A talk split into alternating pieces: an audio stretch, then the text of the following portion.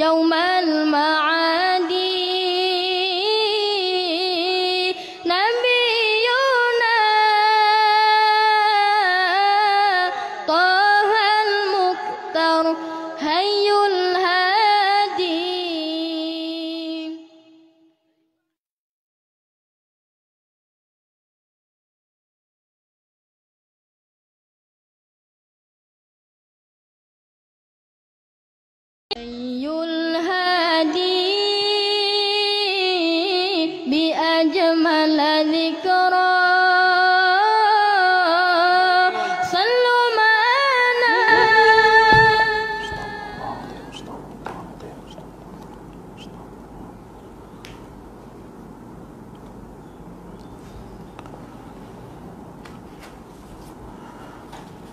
إلى النبي المصطفى رسول الله صلى الله عليه وسلم وآله الكرام وأصحاب العظام شأن الله لهم الفاتحة.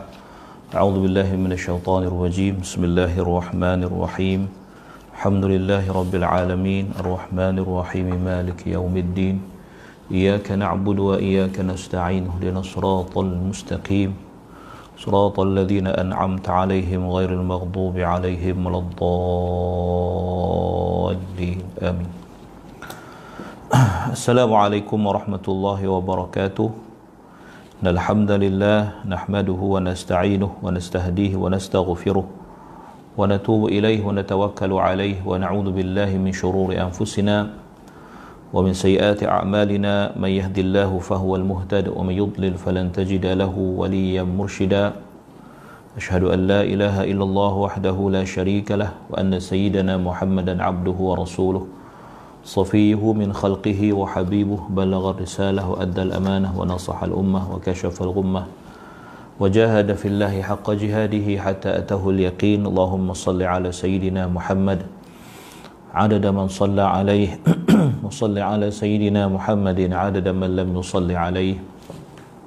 وصل على سيدنا محمد كما تحب أن يصلى عليه وصل على سيدنا محمد كما أمرت أن يصلى عليه وصل على سيدنا محمد كما تنبغي الصلاة عليه أما بعد Alhamdulillah, pertamanya marilah sama-sama kita uh, rafa'kan setinggi-tinggi kesyukuran kepada Allah Subhanahu wa taala atas segala nikmat yang Allah kurniakan kepada kita terutama nikmat iman dan Islam dan marilah sama-sama kita bersyukur dengan mentaati segala perintah Allah melaksanakan segala suruhannya dan menjauhi segala larangannya. Mudah-mudahan Allah Subhanahu wa taala sentiasa memberikan taufik dan hidayah kepada kita menerima segala amal ibadah kita mengampunkan segala dosa kesalahan dan kesilapan kita dan mudah-mudahan Allah golongkan kita dalam kalangan hamba-hambanya yang bersyukur. Amin ya rabbal alamin. Terima kasih pada semua yang dah masuk dan minta share-sharekanlah ya pada kawan-kawan yang lain mudah-mudahan dapat manfaat bersama insya-Allah. Baik, kita berada pada muka surat 178. 178 perenggan yang kedua di atas. Ya. Qala al-musannif rahimahullahu taala wa nafa'ana bi'ulumihi fi darain amin.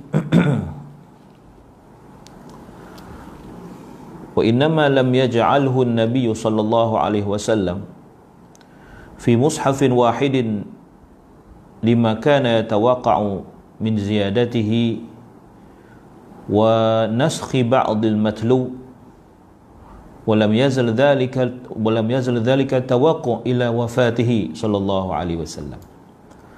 Kalau ada orang tanya ya mengapa zaman nabi itu nabi tak siap-siap tulis dalam satu apa namanya dalam satu uh, mushaf kan senang Ha, kalau ada kalau ada orang tanyalah. Jadi ini jawapan oleh Imam Nawawi kata sebenarnya mushaf belum dikumpulkan sebegini oleh Nabi sallallahu alaihi wasallam dalam satu mushaf kerana baginda tahu akan berlaku penambahan dan penasakhan. Ha, penasakhan penasakhan ni tak tak dalam bahasa Melayu. Sebahagian ayat yang dibaca. Baginda merasakan sedemikian sehingga kewafatannya sallallahu alaihi wasallam. Maknanya apa? Nabi tahu bahawa nanti akan ada nasakh dan mansukh. Ha, maknanya ada ada ya perubahan ha, kita katakan ada ada perubahan ada ya ubah suai bukan nabi yang ubah suai Allah taala yang yang yang yang apa yang yang maha berkuasa melakukannya.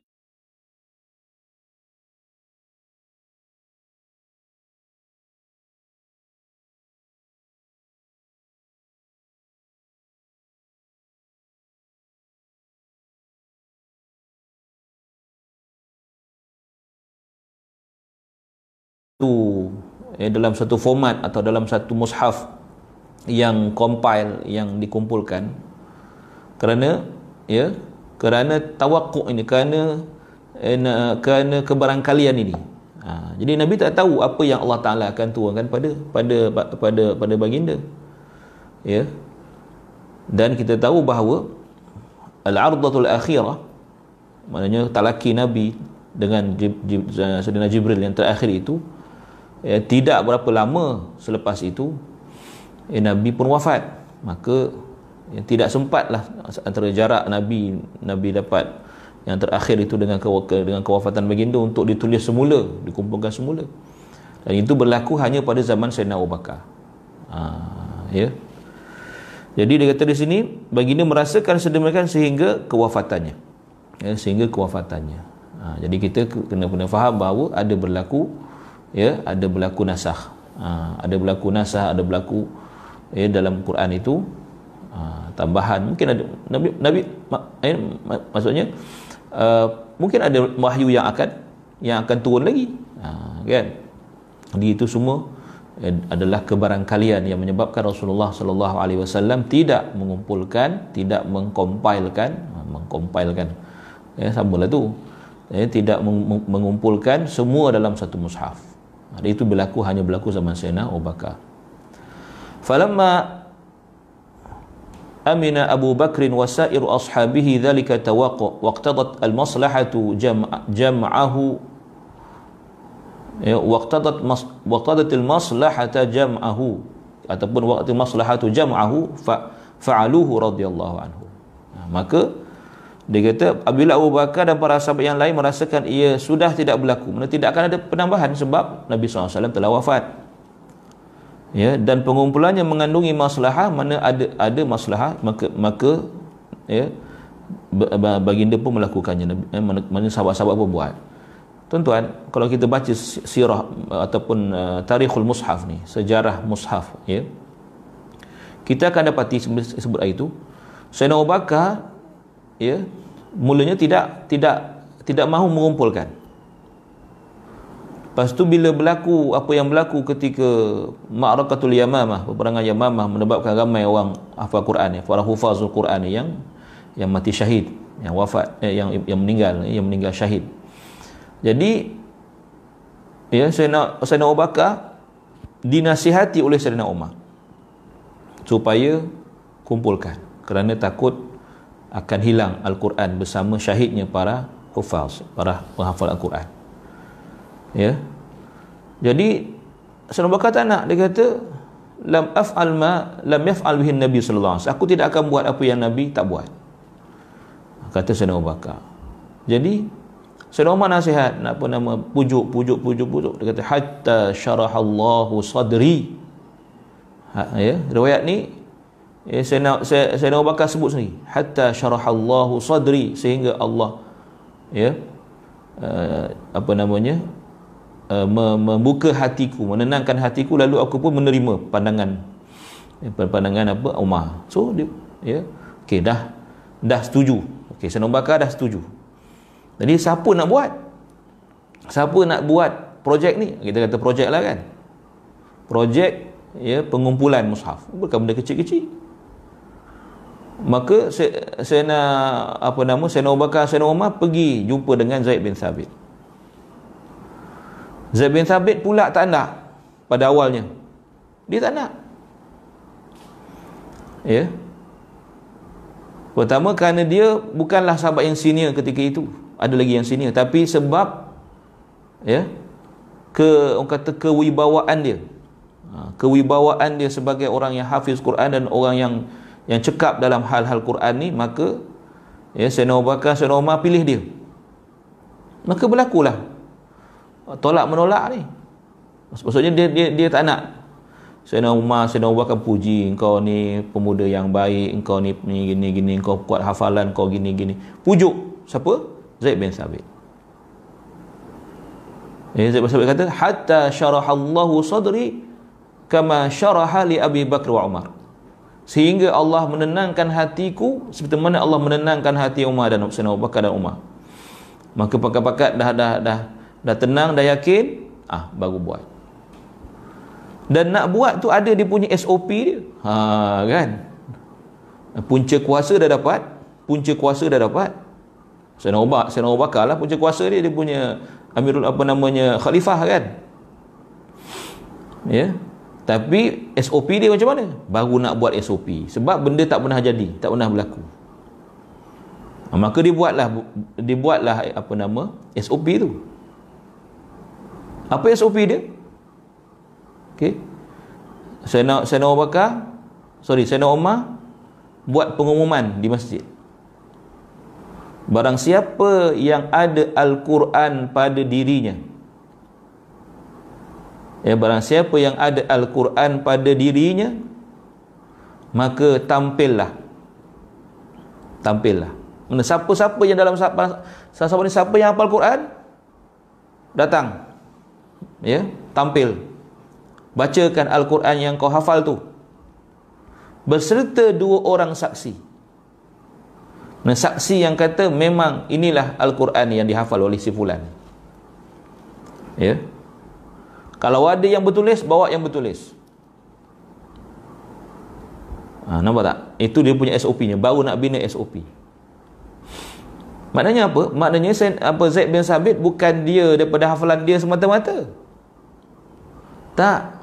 Ditambah lagi dengan ya dengan iklan oleh Sayyidina, Sayyidina Umar beritahu pada semua jemaah ya sahabat-sahabat Nabi sallallahu alaihi wasallam radhiyallahu anhum ajmain siapa yang menghafal al-Quran siapa yang ada padanya al-Quran sama ada dia hafal atau dia tulis datangkan dan hendaklah dipersaksikan oleh dua orang saksi nampak ini metod dia ha. so itu yang berlaku yang kita tahu masa tu eh, tak seperti sekarang kan ada ada komputer, ada printer.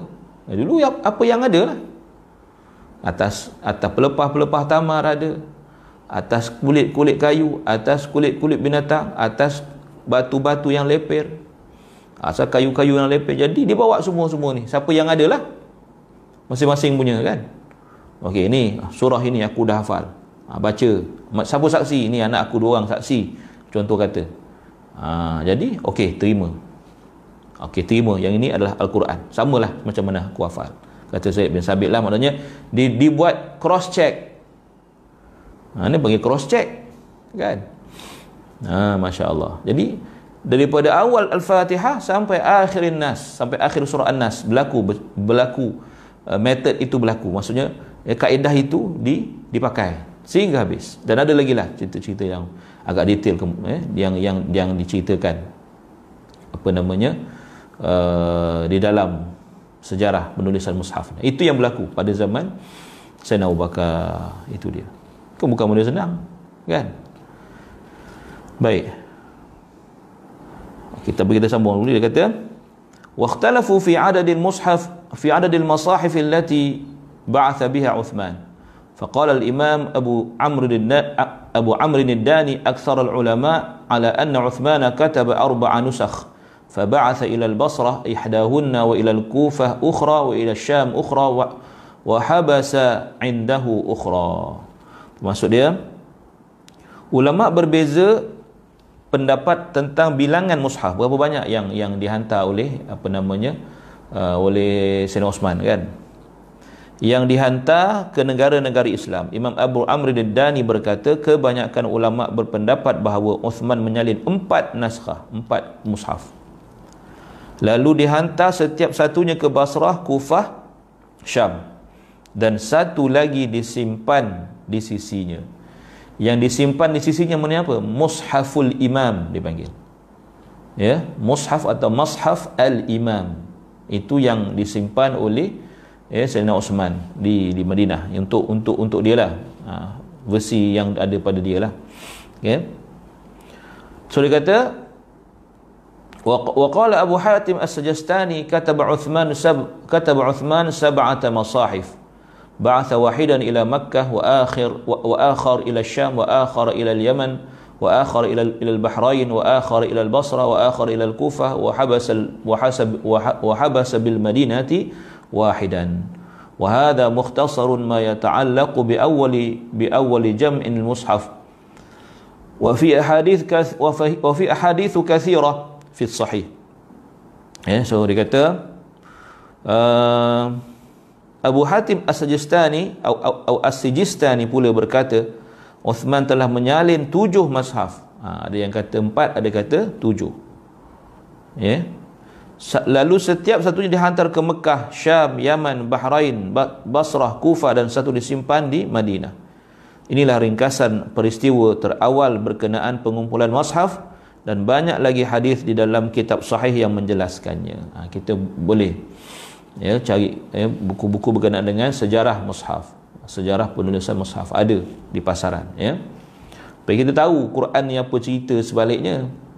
Kita tahu-tahu Quran ni dah macam-macam. Ada yang ada yang ada apa nama sekarang ni pula ada Quran tajwid ya, color-color ada warna-warna. Ha, dulu baris baris dengan apa? Baris dengan titik pun tak ada zaman Sayyidina Osman dulu kan Mustafa Asman dulu ha, bayangkan tuan-tuan kalau tak ada baris tak ada titik boleh baca tak agak? Ha, kan? Bukan bukan bukan senang sebenarnya. Lepas itu baru ada titik lepas itu baru ada baris. Ada ulama buat bid'ah lepas tu. Ha, baca dalam ni. Bid'ah apa pula kan? Kata tak ada dolalah ada eh kata, kata tak ada tak ada bid'ah hasanah. Ha, tengok ada tak bid'ah hasanah dalam ni. Ya? yeah? Ha, ini bukan saja bakal lain tuan-tuan. Cerita je ya. So dia kata uh, wa fil mushafi thalath lughat. Dhammul mim wa kasriha wa fathiha. Dhammul mim wa kasruha wa fathuha. Fadhammu wal kasru mashhuratan. Wal fathu wal wal fathu dzakaraha Abu Ja'far An-Nahas wa ghairuh dia kata terdapat tiga cara bacaan pada kalimah al-mushaf. Ha tu dia mim dibariskan hadapan bawah dan atas. So saya itu mushaf pun boleh mushaf pun boleh mishaf pun pun boleh. Ya. Yeah. cara bacaan dengan baris hadapan dan bawah adalah masyhur dia kata. Rupanya mushaf dengan mishaf ni masyhur. Ha masya-Allah kan? Ya. Dia kata wa fathuha eh, sorry faddamu wal kasru. Faddamu wal kasru maknanya apa mushaf dengan mishaf tu masyhur rupanya ha, ya dan yang mashaf maka disebut oleh mana cara bacaan dengan baris atas dinyatakan oleh Abu Ja'far An-Nahas dan selainnya. Ha, jadi tak usah bergaduh lah mushaf ke mushaf ke mushaf boleh. Boleh belaka ya, boleh belaka. Ha, benda yang ada khilaf kita katakan ada khilaf. Jangan benda tak ada benda ada khilaf kita kata seolah-olah benda tu tak ada khilaf. Kita je betul. Bila kita bila benda tu khilaf, kita kata ah, yang ini je. Seolah-olah yang lain tu uh, salah maka tak tak adalah khilaf macam tu. Kan benda khilaf mana apa? Mana kita agree to disagree kata orang kampung orang kampung cakap bersetuju untuk tidak bersetuju sebab benda tu khilaf memang tak ada orang setuju ha, kan tapi pada kita contoh pada ha, jadi benda-benda ni kena kena kena kena faham supaya kita tidak mudah-mudah menidakkan menolak pandangan orang lain bukan kita lah kan? Kita siapa? Kita orang awam je. Benda ni benda-benda khilaf ni cerita ulama. Cerita pakar-pakar dalam bidang. Bukan kita. Kita orang awam ni ontok-ontok lah tahun 9 pakailah mana ada. Kan? Ha, tak payah nak nak nak nak bersilat sekali. Kita belajar apa pun tak lagi. Kan? Ha tu dia. Tengok faslun ittafaqa ulama ala istihbab kitabati al-masahif wa tahsin kitab kitabatiha wa tabyinha wa idahiha wa tahqiq al-khat duna mashaqqatin wa ta'liqih qala al-ulama wa yustahabbu naqt al-mushaf wa shakluhu فإنه صيانة من اللحن فيه وتصحيفه وأما كراهة الشعبي والنخع النقط أو النقط فإنما فإنما كرهاه في ذلك الزمان خوفا من التغيير فيه وقد أمن ذلك اليوم فلا فلا منع. ولا يمتنع من ذلك لكونه محدثا. آه بدعة tadi ya ولا يمتنع من ذلك لكون محدثا فإنها من المحدثات الحسنة. ha, tadi saya katakan bid'ah hasanah kan inilah dia. ya minal muhdatsatil hasanah falam falam yamna minhu atau falam yumna minhu kana kana kana dhairihi مثل تصنيف العلم تصنيف العلم وبناء المدارس والرباطات وغير وغير وغير ذلك والله اعلم ha, dengar ni keharusan menulis mengelokkan dan menerangkan maknanya jelaskan tulisan ya mushaf itu ulama bersepakat tentang keharusan menulis mushaf mengelokkan menerangkan dan menjelaskan tulisannya menulisnya dengan teliti tanpa dipanjangkan huruf dan diletakkan huraian ya padanya maknanya nas teks Quran nas mushaf 100% ya Ulama berpendapat digalakkan peletakan titik dan baris pada mushaf. Ha. Ya, nama-nama seperti Abul Aswad Ad-Du'ali, Al-Khalil bin Ahmad, kan? Ha, nama-nama yang yang perlu yang ada pengaruhnya dalam cerita baris dan titik Al-Quran. Ha. Ya, jadi kita uh, dia tak cerita kat sini nanti kita cerita kemudianlah. Ya. Ha.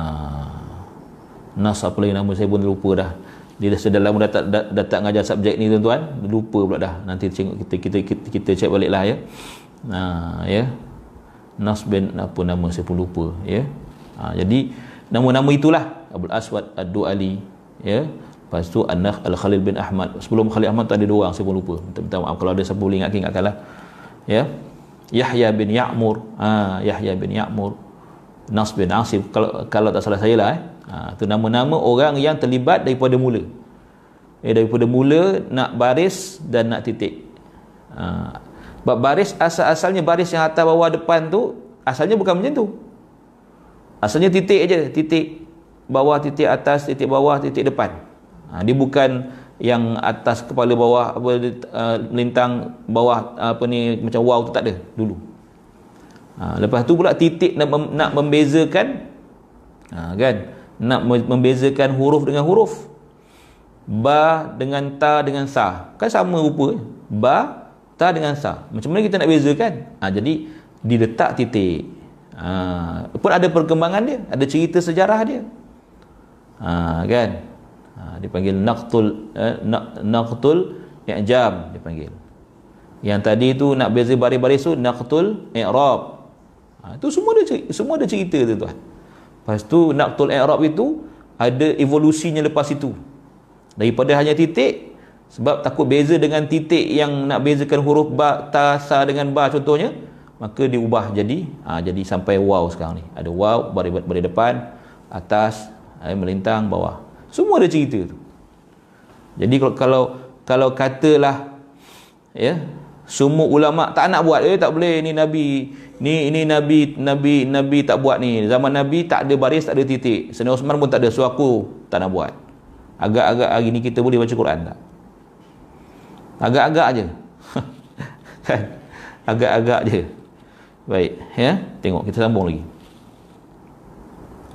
Ulama berpendapat digalakkan peletakan titik dan baris pada mushaf kerana cara itu merupakan satu pemeliharaan daripada kecacatan bacaan dan kesalahan tulisan. Adapun Asy-Sya'bi dan An-Nakhai yang memakruhkan peletakan titik. Mereka berpandangan sedemikian ketika zaman itu kerana bimbang ya sebarang perubahan berlaku pada Quran. Ini kata makruh. Sebab apa?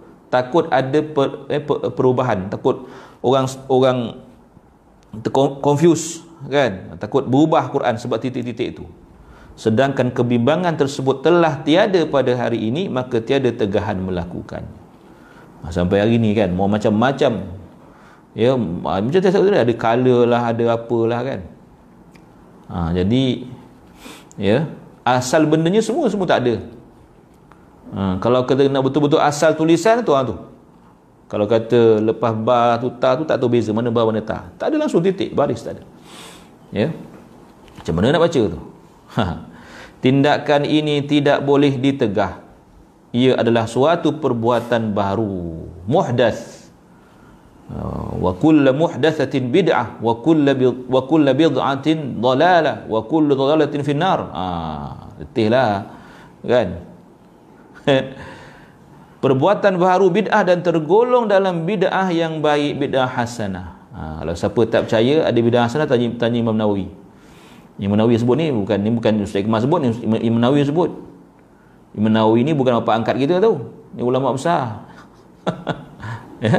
Imam Nawawi ni bukan bukan ayah angkat kita. Ni ulama besar ni. Kalau kita kata kita kita pakai hadis Imam Nawawi ada sekolah hadis dia dia tu guru pada sekolah hadis. Kan? Ha, jangan main-main. Ya, jadi tak payahlah kita nak nak sampai sekarang kan. Debuk gaduh-gaduh oh, ni ah, tak ada beda tak ada tak tak ada beda apa nama beda sana semua dalal dalalah. Tak habis-habis. Kan? Hmm. maka ia tidak dilarang sama seperti melakukan situasi yang seumpamanya seperti menulis suatu ilmu dia kata kan seperti apa dia kata disebut tasniful ilm. Kita sebut, saya sebut dulu kan? Kita nak sebut contohnya tak kita buat contoh itu? Ya, saya kata okay, kita tuntutan kita apa? Untuk membaca Al-Quran dengan betul. Tuntutan tu. Apa tuntutan ni warattilil qur'ana tartila. Apa itu tartil? Tajwidul huruf wa ma'rifatul wuquf. Ya? Suruhan Allah perintah Allah suruh kita baca Quran secara tartil. Tartil tu apa? Memperelokkan sebutan huruf mengetahui tempat berhenti dan tempat mula bacaan. So itu dia punya matlamat dia. Ha, dia punya ultimate goal kata orang kampung kan? Matlamat dia itu dia. Jadi nak menuju ke situ macam mana? So ulama susun ilmu-ilmu ni namanya ilmu qiraat atau ilmu tajwid kan?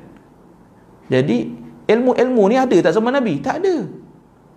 Jadi ulama ulama susun, ulama ulama apa namanya uh, disiplinkan dengan dalam bentuk tulisan, dalam bentuk buku-buku, kitab-kitab dan sebagainya dan dalam bentuk silibus yang teratur sehingga di akhir kita bila habis silibus itu kita akan dapat tajwidul huruf wa ma'rifatul wuquf dan dapat tartil yang menjadi dia punya matlamat sasaran tu. Jalan menujunya semua bid'ah, semua benda baru tapi bid'ah yang hasanah. Ha, samalah dengan ni. Kan? Ya samalah dengan ni. Maknanya apa? Untuk pastikan orang tak salah baca Quran. Sebab mudarat salah baca Quran. Mudarat salah faham Al-Quran. Mudarat macam-macam mudarat lah. Kalau kata tak langsung tak langsung tak boleh baca atau baca salah ha, memang habis lah. Kan? Ha, itu dia. So dia kata maka tidak dilarang sama seperti melakukan situasi yang seumpamanya seperti menulis suatu ilmu membina sekolah-sekolah pusat latihan. Pusat latihan apa? Kuda. Ha? Wa ribatat. Ribatat ni bukan bukan pusat latihan kuda tuan ya. Ha ribat ni kalau maksud ribat ni dalam bahasa ya ribat ni makna apa? Pondok-pondok. Ha, tempat pengajian. Dia panggil ribat. Bukan pusat latihan kuda tuan. Ha, tolong tolong tolong, tolong, tolong betulkan tu. Ha, ya mak, maksud apa namanya uh, wabinaul madarisi war ribatat. Ribat ni apa? Ribat ni sekolah. Sekolah pondok jugalah. Sekolah lah sekolah. Ha, ha ya. Ponpes atau Indonesia. Pondok pesantren ponpes ha ya ribat dia panggil ribat ya. Madaris bahasa cang, modennya madrasah lah. Eh, dulu dipanggil ribat. Ha, so itu itu maksud dia. Bukan pusat latihan kuda saya nak tanda sikit. Mana pula pen awak? Ya? So dia kata situ pensel okey eh bukan pusat latihan kuda eh ha, okey.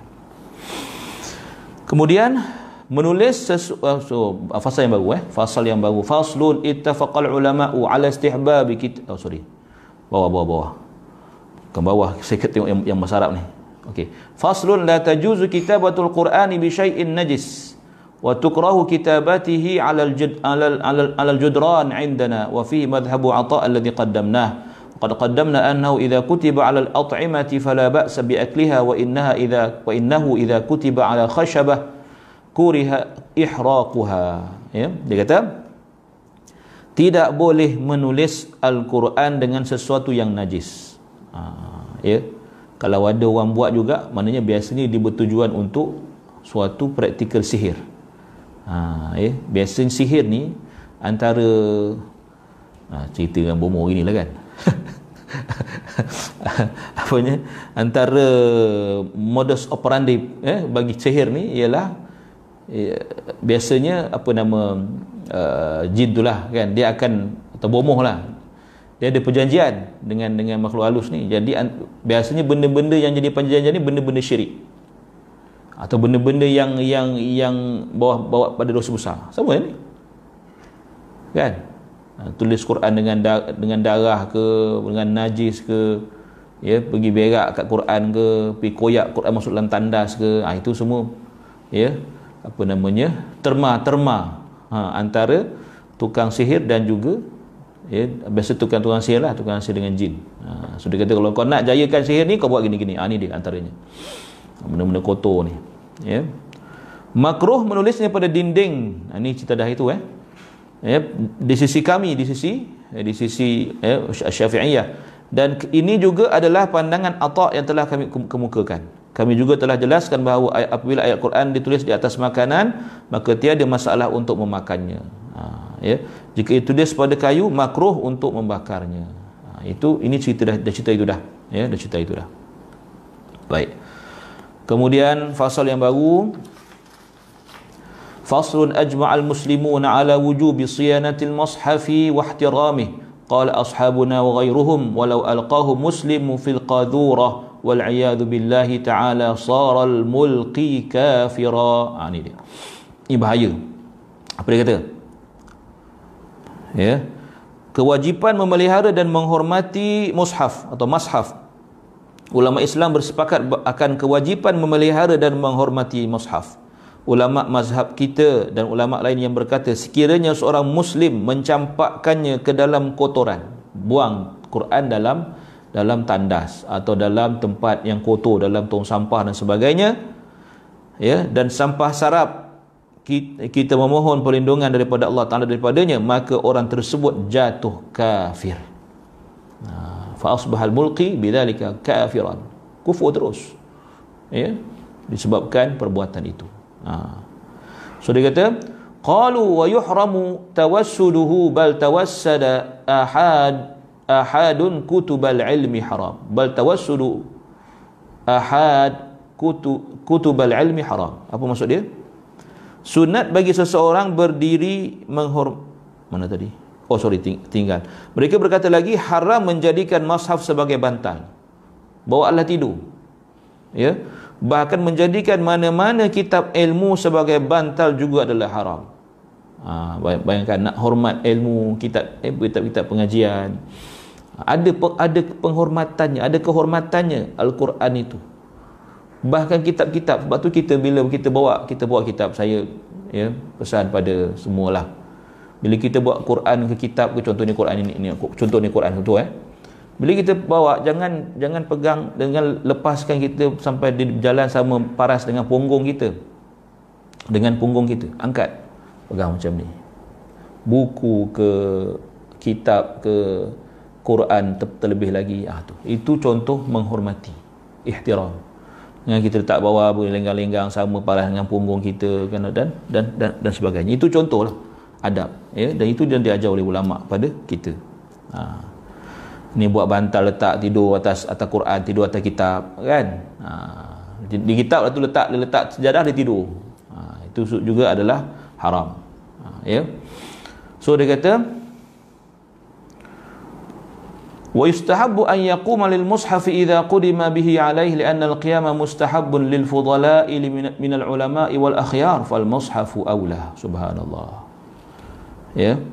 وقد قررت دلائل, دلائل استحباب القيام في الجزء الذي جمعته فيه وروينا في مسند الدارمي بإسناد صحيح عن ابن أبي مليكة أن عكرم أن عكرمة بن أبي جهل رضي الله تعالى عنه كان يضع المصحف على وجهه wa yaqul kitab rabbi. Ha tu dia. Sunat bagi seseorang berdiri menghormati mushaf apabila didatangkan kepadanya. Subhanallah. Mushaf orang datang ulu kita bangun. Menghormati mushaf itu. Sunat hukumnya kata Imam Nawawi. Kerana berdiri untuk menghormati orang yang ber, berkedudukan dalam kalangan ulama dan orang salih adalah sunat. Kita bicara, bicara itu kan? Cerita itu. Kita bangun menghormati orang alim ya orang yang berkedudukan pemerintah ha, tu sunat. Okey maka mushaf adalah lebih utama. Dia panggil qiyasul aula.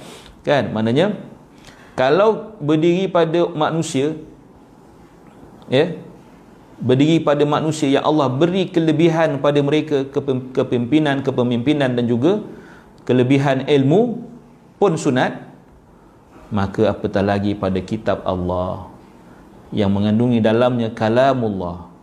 Dan pasti kalamullah itu lebih mulia daripada segala segala kalam yang lain. Ha, so bangun berdiri menghormati mushaf yang disampaikan. Subhanallah. Ya. Uh, aku juga telah membentangkan dalil-dalil terhadap sunat berdiri ini dalam juzuk yang aku kumpulkan. Dah cerita dah. Banyak kali dah disebut itu kan. Uh, kemudian dia kata kami meriwayatkan dari dalam musnad dalam musnad ad-darimi dengan sanad yang sahih daripada Ibnu Abi Mulaikah. Ibnu Abi Mulaikah. Dia kata artinya Ikrimah bin Abi Jahal radhiyallahu anhu.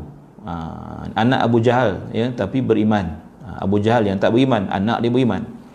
Meletakkan mushaf pada wajahnya dan berkata kitab Tuhanku kitab Tuhanku mana apa? Di dicium di mushaf tu. Ha, ya Siapa buat ni? Ikrimah, sahabat Nabi. Maka boleh tak kita buat? Boleh, tak ada masalah. Kita nak cium mushaf, cium, cium tak ada masalah, cium. Cium mushaf. Ya. Ha, tak ada masalah. kita dulu kecil-kecil kan. Ha? Ha, sebelum ngaji, buat gini dulu. Macam ni, tak gini kan. Saya masa kan, masa di, di, di Mesir dulu, uh, ada syekh yang rapat dengan saya lah. Syekh dia kata, aku pelik tengok budak Malaysia. Pasal syekh? Dia suka buat Quran macam tu. Uh, gitu kan. Dia cium kat sini, cium tak kata kepala, cium. Kan? Oh, apa pula? Dia kata, pelik lah dia kata. Ah, pada dia pelik, pada kita biasa je. Kan? Ah, tak kata kepala tu kita cium kan? Oh, kalau orang Mesir dia tak macam tu. Mesir dia boleh cium je. Orang Mesir dia, ah, dia, dia buka, biasa di Quran dia buka, dia cium. Ah gitu. Dah. Kan? Yang kita siap tutup tapi ah gitu. Ah, ada yang tiga kali, tiga kali, tiga kali. Ha, dapat pula kalau terjatuh Quran tu angkat angkat angkat angkat ha, gitu kan. Ha, Masya-Allah. Itu kita pada, saya boleh ke? Kan? Itu semua adalah ya suatu per, apa namanya perbuatan-perbuatan yang menunjukkan kita menghormati mushaf. Bukan kita sembah mushaf tidak, tapi menghormati.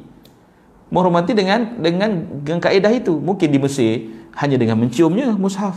Kita cara cara cara kita lah tak tak ada suatu ketetapan tak, tak ada tak ada tak ada masalah. Cuma janganlah kita buat ambil Quran dia pusing macam kita pusing. Ah jangan. Itu bukan menghormati itu menghina kan? Maknanya yang nampak eh, kita menghormati mushaf. Ha, tapi tak adalah sampai kena sujud kat mushaf tidak lah tapi itulah ya.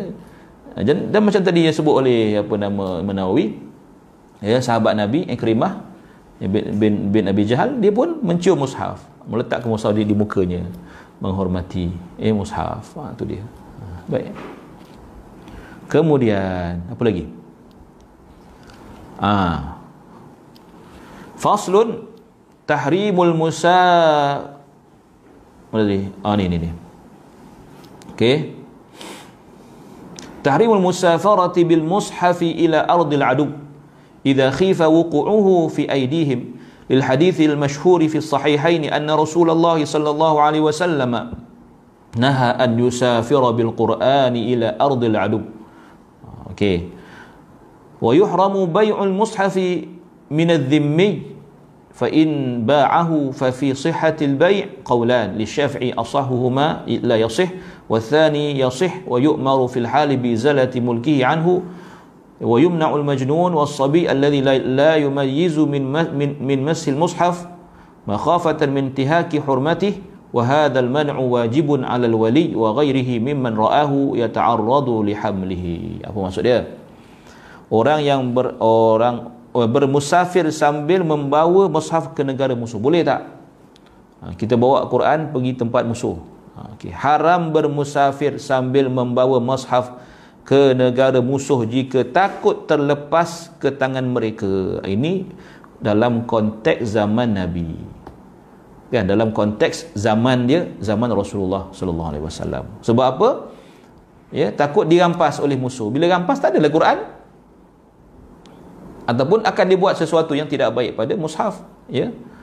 Ya berpandu ke sebuah hadis yang masyhur dalam sahihain daripada Ibn Umar ya, bahawa yang artinya Rasulullah SAW melarang seseorang bermusafir sambil membawa Al-Quran ke negara musuh ha, itu konteks zaman Nabi. Jangan kita kiaskan kan? Sebab dia ada konteksnya. Cuma kalau berlaku elah dia ada. Elah dia apa? Takut dirampas di apa-apakan oleh musuh. Ada elah tu berlaku so kita, kita bolehlah di di di apply hadis ni. Ha, kan? Boleh berlaku. Benda, benda tu. Oh, so jadilah. Tapi tak tak ada ilah tu tak ada ha, ilah maknanya alasan tu alasan takut dirampas musuh itu tidak ada. Maka tidak jadi masalah. Tidak jadi masalah. Ha, itu dia. Apalagi dia kata? Haram menjual mushaf kepada kafir zimmi. Jika seseorang menjual kepadanya terdapat dua pendapat di Syafi'i berkenaan status sahnya. Yang lebih tepat adalah tidak sah. Yang kedua sah maka diperintahkan supaya melupuskan pemilikannya terhadap mushaf ketika itu juga. Subhanallah. Mana takut Quran ni mushaf ini berpindah ke tangan musuh dan di, dihina-hina oleh oleh musuh. Ha, ini cerita zaman dulu lah. Ulama cari-cari apa namanya uh, uh, meletakkan hukum itu sesuai pada keadaan dan situasinya. Kan? Ha, tapi kalau kata benda tu tidak tidak berlaku contoh kita nak bagi hadiah ha, kita nak beri hadiah ataupun kita jual Quran ada orang bukan Islam datang nak beli Quran contoh kata. Ha, macam boleh tak? Ha, kan? Ha, itu itulah tu. Ini inilah hukum dia. Ya? Ha. jadi kalau kita nak keluar daripada khilaf ni apa dia? Jangan kita kita kita, kita nak keluar dari khilaf kan? Khuruj minal khilaf mustahabbah. Keluar dari khilaf itu adalah sunat jadi macam mana kita nak keluar daripada khilaf ni? Hadiahkan saja. Ha, kalau orang lain saya jual tapi dengan dengan dengan cik, encik nak Quran ni kan, okay, tak apa saya hadiah pada pada, pada encik. Ha, jadi nak keluar senang hadiah je.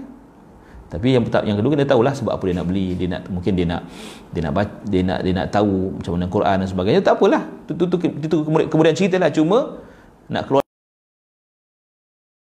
daripada khilaf.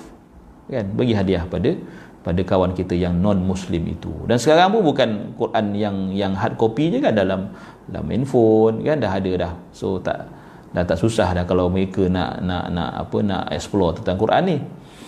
Tuan-tuan tahu tak masa selepas uh, 11 September runtuhnya uh, dua menara tu kan 11, 11 September kan ya orang-orang ya, yang apa nama rakyat Amerika Syarikat khususnya ya pergi ke perpustakaan-perpustakaan nak nak pinjam Quran. Maknanya lepas peristiwa itu eh Quran-Quran mushaf-mushaf yang ada di perpustakaan-perpustakaan itu sering tak ada, sering habis dipinjam. Sebab apa? Mereka nak tahu apa ada dalam Quran ni sampai ada orang Islam yang pada pada pada mereka lah. ya pada sebab orang Islam sanggup buat benda tu ha, pada pandangan mereka kan dikaji dia nak kaji ha, sebab mereka masyarakat yang yang yang nak ilmu dia nak tahu. Apa apa salah orang Islam buat macam ni? Pada, pada, dia lah kan? Apa salah ada orang Islam sanggup sanggup me, me, me, pada mereka membunuh diri kan? Untuk buat benda ni. Ha, jadi dia buat kajian. Tapi sebaliknya bila ramai yang mengkaji Islam selepas 11 11 eh, September ada yang masuk Islam. Bukan bukan bukan menolak Islam makin nak berislam sebab apa dia tengok? Eh ini bukan Islam yang digembar-gemburkan oleh oleh oleh oleh media barat selama ni. Islam ni cantik Islam ni bagus Islam ni baik Islam ni ah akhirnya masuk Islam. Kan? Ha, itulah dia hebatnya. Kan? Allah kata apa? Yuriduna liyutfi'u nurallahi bi afwahihim wallahu mutimmu nurihi walau karihal kafirun. Kan? Orang ahlul kitab ni kan? Tak kira ahlul kitab ke orang kafir ke? Apa apa apa, apa yang dia nak dia nak memadamkan cahaya Allah dengan kata-kata dia propaganda dia kan Ha, dia katalah Islam ni apa teroris, dia katalah Islam ni apa nama pengganas, dia katalah Islam ni anti establishment, Islam ni mundur. Dia kata macam-macam supaya orang jauh daripada Islam. Dia katalah Quran tu macam-macam membawa kepada apa namanya kemunduran dan sebagainya. Macam-macam dia kata. Itu kata Islamofobia tu kan. Islamofobia tu diwujudkan fobia pada pada Islam tu. Tapi akhirnya apa? Wallahu mutimmu nurih Allah yang menyempurnakan cahayanya mana cahaya tu nak dipadamkan tapi Allah sempurnakan cahayanya Allah sampaikan cahayanya ke seluruh alam Al-Qurannya sampai pada seluruh umat manusia walau karihal kafirun walaupun orang kafir tidak suka ha, ni kita besok ha, dua hari lagi kita nak beraya kan? Kita takbir la ilaha illallah la na'budu illa iyyah mukhlisina lahuddin sambung walau karihal kafirun. Maknanya kita tetap berpegang dengan agama Allah yang suci yang menjadi nikmat kepada kita semua walaupun orang yang lain tidak tidak menyukainya. Kita bukan kita bukan yang berpegang teguh pada Islam ni nak bagi orang lain suka sebab itu perintah Allah mereka nak suka kita tak suka itu dia punya pasal tapi kita bertanggungjawab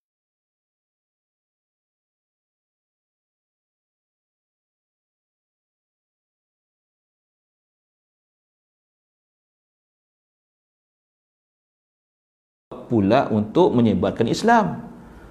Maknanya bukan nak tunggu orang suka baru nak beritahu Islam ni. Baru nak sebarkan Islam, baru nak tunjukkan keindahan Islam, bukan. Buatlah, sebarkanlah Islam, sebarkanlah Al-Quran. Ceritalah benda baik-baik sampai orang suka. bukan tunggu orang suka. Memang tak ada lah. Tapi itu pun tak ada. Ada juga orang yang tak yang tak suka tu perkara biasa tuan. Perkara biasa ya ha, memang benda setiap benda tu memang ada orang yang tak suka ada yang suka itu biasa ya tak ada benda yang pelik lah ya ha. So dia kata orang gila dan kanak-kanak yang belum memayis dilarang untuk membawa mushaf kerana takut kehormatannya dicemari. Larangan ini wajib ke atas wali dan orang lain yang melihatnya. Cuba untuk bawanya kalau kita tengok eh budak-budak main-main dia pegang Quran dia main-main takut dia campak ke apa kita meh meh meh meh ambil Quran tu. Kita, kita kita yang pegang. Walaupun kita ketika itu tidak berwudu sebab darurat untuk menjaga kehormatan mushaf kehormatan al-Qur al-Quranul Karim. Itu dia. Ha, ya jadi begitu besarnya eh begitu besarnya al-Quran dalam kehidupan kita. Eh bukan saja isi kandungannya bahkan Quran tu sendiri. Ya zat Quran tu sendiri fizikal Quran tu sendiri mushaf tu sendiri perlu dihormati oleh kita kan? Tayyib so lepas itu apa tajuknya lagi? Mana tadi pula? Ah ni dia Okey, faslun yuhramu 'alal muhdisi massul mushafi wa ham wa hamluh sawa'un hamluhu bi'alaqatihi aw bighairiha sawa'un massa nafsal kitabati aw al hawashi wal jildi wa yuhramu massul kharitati wal ghilafi was sunduqi idha kana fihi al mushaf huwa wa hadha huwa al madhhab al mukhtar وقيل لا تحرم على هذه الثلاثة وهو ضعيف ولو كتب القرآن ولو كتب القرآن ولو كتب القرآن في لوح فحكمه حكم المصحف سواء قل المكتوب أو كثر حتى لو كتب حتى لو كتب بعض آيات للدراسة. حرم مس اللوح. ini dia tegas. eh, Imam Nawawi eh, menunjukkan ketegasannya dalam hal ini. Dia kata orang yang berhadas menyentuh dan membawa Al-Quran mana bawa mushaf lah ya kami dulu di di, di Azhar ni ni ha, ni benda yang kita tak boleh ikut orang Arab. Ha, dia bukan semua yang Arab buat ni kita boleh ikut tuan-tuan. Sebab di Arab ada benda yang tak boleh ikut. Walaupun orang Azhar. Bukan bukan, bukan semualah ini. Ini ni budak-budak lah student-student Azhar lah bukan masyayikh, bukan doktor-doktor bukan. Sebab tu saya masa dalam kuliah lu doktor kata apa? Engkau ni berkawan berkawan dengan pensyarah-pensyarah dengan apa dengan profesor-profesor ni. Kau jangan kawan dengan budak-budak ni. Semua tak semua kata kawan-kawan kau ni semua tak boleh pakai dia cakap. Bukan saya cakap, pesara saya cakap. Ha, ni engkau, engkau, engkau tak boleh percaya ni semua mengarut ni. Kau nak kau kau kawan dengan aku. Ha, kawan dengan guru aku. Ha, itu insya-Allah elok sikit engkau jadinya. Pesan dia kan sebab budak-budak Arab ni yang belajar-belajar ni kadang-kadang mushaf tu dia buat dia buat macam tu dia kata kan dan buat tem, bukan tempat baring kan. Lagi teruk daripada tu. Buatlah punggung ya. Dulu kami belajar di di di di, di syurah tu pun ada juga. Matan tu matan matan qiraat tu dia buat alah dia buat alah alah punggung ya. Dia nak meniru kan. Dia tak letak letak dekat dekat dekat bawah jubah dia. Ha, masa tarik tu. La ilaha illallah. Ha, jadi itu semua jangan tiru, jangan buat. Ha, kan. Yang pernah dulu ada apa nama pengawas pengawas peksa di Azhar tu cerita jumpa Quran mushaf tu jumpa Quran dekat dalam tandas. Jumpa. Kat mana letak? Dekat dalam dekat dalam apa nama flash tu dalam tu. Ada Quran dalam tu. Dia nak meniru. Ha, la ilaha illallah. Jadi benda-benda macam ni lah. Ya. Dah lah kau tak tak berkat meniru. Lepas tu kau menghina pula mushaf berapa banyak dosa kau nak tanggung tu ha, ya Allahu Akbar So dia kata haram bagi orang yang berhadas. Maksud apa berhadas? Yang tak ada wudu, ya. Maksudnya uh, untuk menyentuh dan membawa Al-Quran, mushaf. Sama ada membawanya dengan tali atau selain itu. Ha, tak pegang dengan tali pun tak boleh. Sama ada menyentuh tulisan catatan hujung atau lapiknya pun tak boleh. Haram baginya menyentuh kulit mushaf, pembalut dan kotak yang mengandungi mushaf Inilah pandangan yang terpilih kata Imam Nawawi. Ada pandangan lain mengatakan tidak haram melakukan tiga perkara tadi, namun pandangan ini lemah, dhaif dia kata. Ya. Baik. Dia kata ha. Sekiranya Al-Quran ditulis di atas satu papan, lauh, lauh kan? Lauh ni mana uh, papan? Papan kayu ke papan batu ke kita tulis. Ya. Tonton tengok tak uh, orang Afrika, mahat-mahat tahfiz di Afrika. Tonton tengok dekat dalam YouTube ada. Allahu Akbar. Dulu dia orang mengapa Quran ni dia orang tulis dulu, dia orang tulis. Apa surah dia nak hafal tulis, dia tulis. Tulis tu ya Allah, papannya papan ish. Kalau kita kecil-kecil dulu kan pakai papan hitam, kita panggil papan hitam warna hijau tu. Ada kapur, itu dia kapur kan. Afrika pun lebih kurang tu tapi dia papan putih, kayu putih, lepas tu kayu coklat, lepas tu dia tulis dengan macam arang macam itulah. Macam warna hitam. Tulis tu. Ha. Dah hafal, padam. Baca depan, guru. Gurunya, Ya Allah, garang ke main. Kan? Dia, ses, dia orang kata dia sesah, dia sebatnya. Hui, Ya Allah. Kalau kita lah lagi dah. Tapi lekat hafalan tu sebab apa? Sebab tulisan tu. Ah, sebab tulisan. Nah, sebab tu ada juga setengah-setengah mahat, setengah mahat, mahat, mahat tafiz yang yang ambil method ni. Tulis. Ha, tulis. Tapi, tapi dia ada ada beberapa pro pro and con lah kan biasalah tu. Ya. Masalahnya kadang-kadang oh, ya mereka menulis dan menghafal melalui tulisan itu. Yang kita uh, menulis tiru kat mushaf tu. So apa apa dia, dia punya dia punya impactnya? Ha, ini kena buat kajian ha, kalau siapa pakar-pakar dalam pendidikan ni buatlah kajian metod menulis mushaf eh, dalam uh, penghafazan atau penghafazan Al-Quran kan dalam uh, kata apa apa apa pengaruh dia adakah menulis itu eh, lebih lebih lebih apa nama lebih menolong hafalan Kemudian banding antara menulis selepas menghafal dengan menulis sebelum menghafal. Tulis dulu baru hafal ke? Hafal dulu baru tulis. Ha, kalau ikut kaedah ilmunya, kan? Al-ilmu al-ilmu said. Ya. Al-ilmu said. Kan? Wa kitabatuhu al-qaid ataupun wa, wa qaiduhu al-kitabah.